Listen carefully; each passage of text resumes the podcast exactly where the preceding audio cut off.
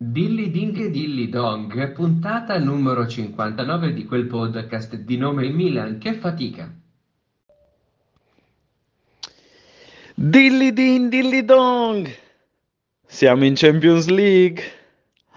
Ah, tiro un sospiro di sollievo dopo una stagione meravigliosa il Milan riesce a qualificarsi in Champions League all'ultima giornata, stabilendo anche una serie di record come numero di rigori a favore, numero di pali a favore, vittorie in uh, trasferta 16 su 19 e riuscendo dopo quasi 50 anni a battere tutte le squadre, tutte le squadre avversarie in un singolo campionato almeno una volta.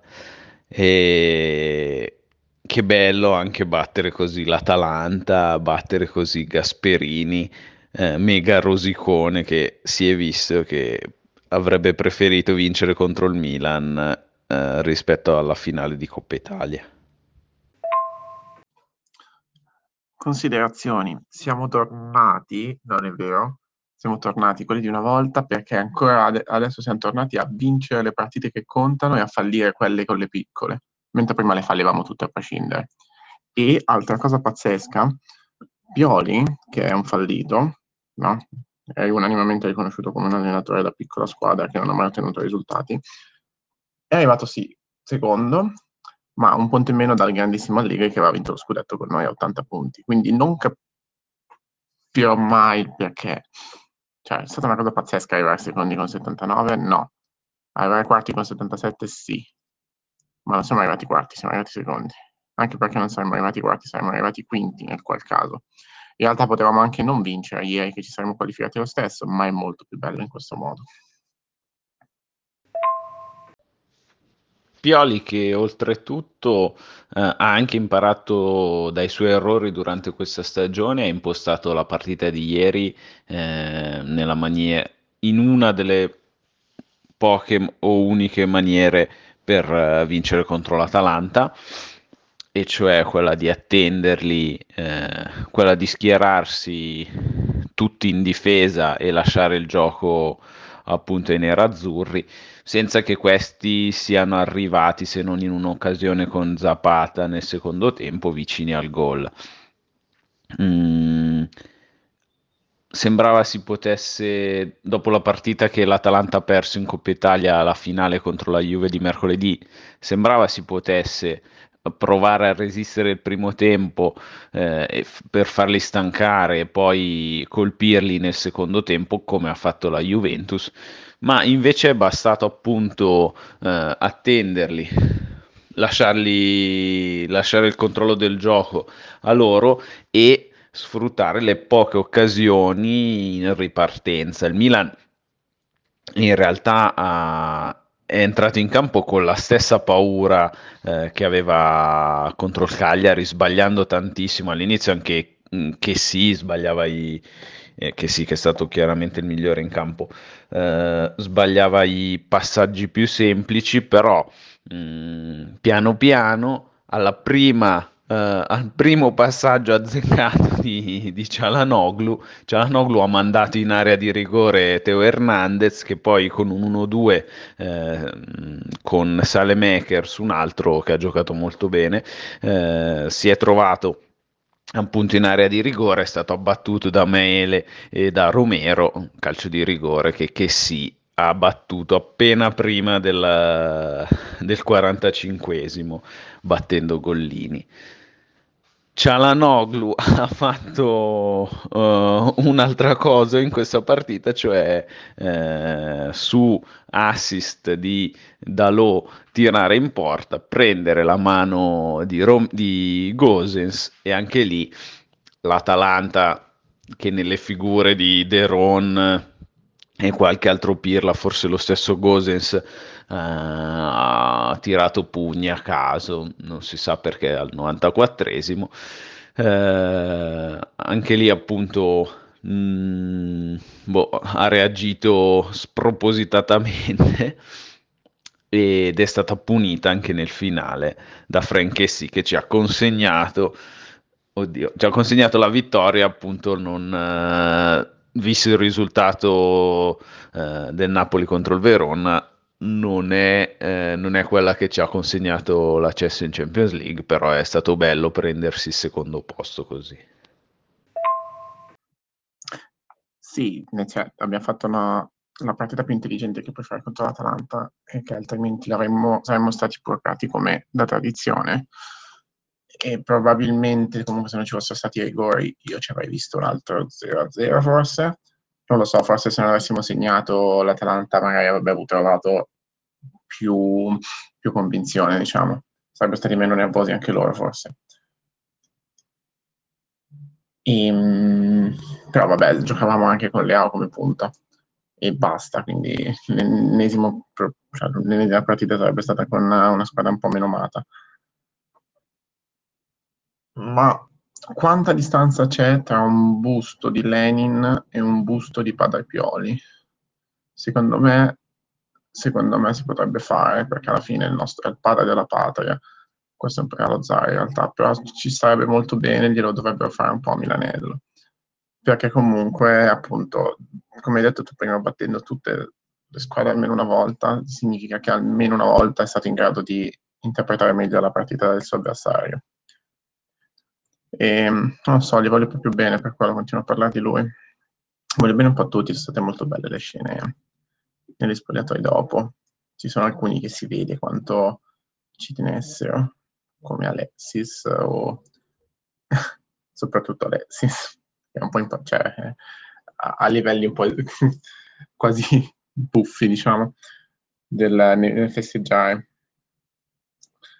E, ehm, però sì, in realtà abbiamo anche contenuto molto bene, quindi non, non è, è, stata una partita, non dico perfetta, ma uh, difensivamente incred- eccellente. L'hai detto tu forse, me l'hai detto tu forse ieri, abbiamo più che preso gol dopo la, la sconfitta con la Lazio ed è un segnale che abbia detto, way, ci siamo un po' registrati. Beh, in realtà è stato poi quando è cambiata un po' la il modo di giocare si siamo più abbassati, siamo stati più accorti perché ci, evidentemente ci si è resi conto che non avevamo le energie e la lucidità in quel momento di fare il tipo di gioco dispendioso e in avanti che, abbiamo, che avevamo fatto fino a quel momento. E poi, vabbè, ma perché sono nervosi quelli? Perché sono so figli del... No, non è vero, c'è alla fine poracci. Perché vengono caricati agonisticamente come dei matti per soprattutto alcune partite tipo questa che comunque qualcosa in ballo ce l'aveva. E, ehm, cioè, anche a livello formale per l'Atalanta arrivare seconda, credo che voglia dire qualcosa. In una stagione dove poi avevi l'occasione di portare a casa un trofeo che non so se abbia mai vinto, credo di sì, forse una già vinta di Coppa Italia nella storia, non lo so. Però sarebbe un... Um, alla fine l'Atalanta quest'anno è arrivata terza e non um, in finale Coppa Italia senza cioè, in realtà è stato quasi un peggioramento rispetto all'anno scorso. Perché sì, quest'anno non ha, è anche andata meglio, peggio in Champions League. E dicendo quindi posso capire perché loro fossero satanati il problema è che eh, cioè, forse anche stati fortunati in realtà che comunque c'è stata la Coppa Italia perché magari hanno avuto meno energia, ma non credo che sia stato nemmeno quello, perché semplicemente li abbiamo chiusi molto bene. In tutto questo, credo anche di essermi dimenticato il palo che ha preso Niang. Eh, oddio, cosa ho appena detto.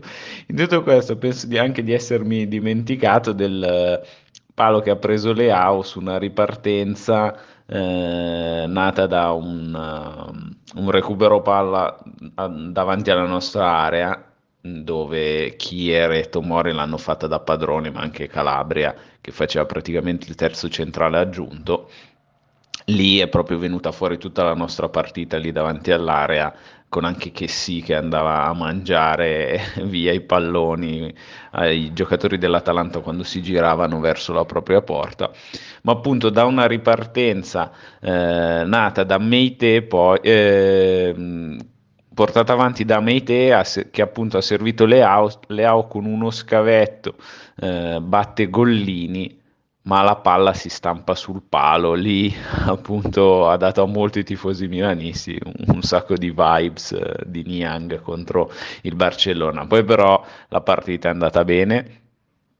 Mm, e sì è stata bellissima appunto anche la festa dei, dei tifosi, l'ho seguita molto sui, sui vari social, anche poi dal, dal, pullman, i video in diretta di Leao e Donnarumma mh, mm, che ogni tanto facevano entrare dei tifosi a caso e urlavano come dei matti, poi sono ripartiti i Piolis on fire che se li merita tutti perché appunto ha fatto un, una grande una grande prova di forza, eh, riuscendo ad arrivare secondo con una media d'età più bassa del campionato senza la punta titolare.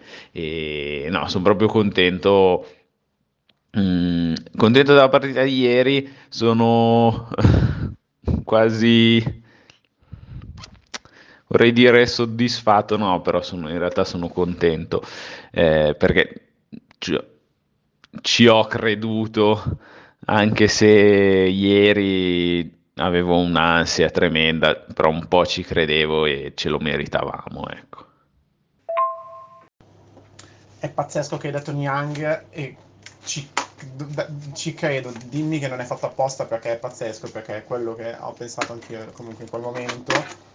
Perché, boh, principalmente perché Leao è nero come Niang, quindi dico, sono, sono scemi entrambi, sono neri e quindi sono lo stesso giocatore. No, vabbè, a parte tutto perché sto cucinando nel frattempo. Um, no, perché sarebbe, cioè, a livello di importanza quasi della situazione era quasi lo stesso, cioè con le dovute proporzioni. Forse è più importante questo. Ma è la tipica occasione che il ragazzo mezzo prodigio, che io ci credo ancora che sia un ragazzo prodigio, fallisce e da lì in poi è tutto un tracollo un po' come lo era contro la Juve, la rigore sbagliato da che sì, che dici sbagli la rigore contro la Juventus e da lì la Juventus si ripiglia. E invece no, è stato un altro momento pazzesco. E, ehm, boh, è, tutto, è, stato tutto così pazzesco. Non so se poi dovremmo discutere in futuro dei, di cosa c'è stato. Cioè, in tutto ciò, vabbè, abbiamo forse solo una certezza e non ce ne sarà neanche bisogno di discutere di, dei meglio della stagione, cose così banalmente il meglio è uno solo, che è Frank, Frank, presidente, quel che l'è, che è stato assolutamente pazzesco per tutta la stagione. Giocato 50 partite, è stato credo il migliore in 48 e um, la squadra di Ibra, la squadra di Ibra, ma la squadra in realtà è la sua praticamente. Un'altra cosa che è bella, vabbè, il giocatore secondo me più, cioè i, i giocatori da, da, da, rinnovare nella speranza che non si addormentino l'anno prossimo ovviamente, che mi sembrano i più milanisti di tutti sono proprio lui, Alexis, Calabria, perché sono quelli proprio che hanno sudato di più di tutti per la maglia. E l'altra cosa bella da vedere è proprio come giocatori come Brahim Diaz o anche Dalò, eccetera, che nonostante sono in prestito all'ultima giornata di campionato, non sanno se rimangono l'anno dopo, ma anche Mandzukic. Mandzukic è stato forse la partita migliore che ha fatto con noi, per quel poco che ha giocato. Ci, ci, hanno, ci, ci, hanno, creduto tantissimo, ci hanno messo un sacco di impegno e non è una cosa che ti così scontata per un giocatore in prestito o all'ultima, appunto, o in scadenza e forse è il miglior manifesto di questa stagione in cui uh, c'è stati, stati, degli altissimi, dei momenti bassi, ma ricordiamoci che la cosa più bella è sempre stata il gruppo che hanno creato e solo l'idea di averci potuto dare questa, questo sollievo durante um, quest'anno così eh, cioè, è incredibile. Ci ha fatto tornare voglia di vedere le partite, a parte, che, a parte, quando, a parte come quelle di ieri in cui belle da vedere ma da panico. E niente, bella così.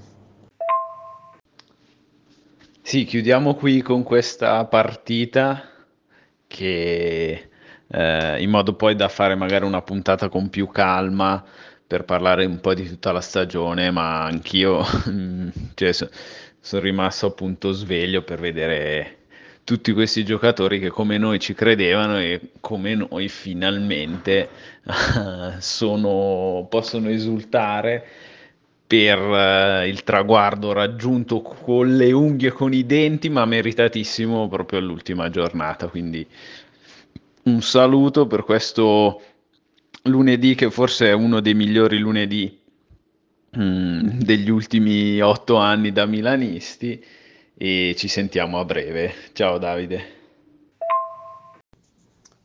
Bella, bellissimo, bellissima.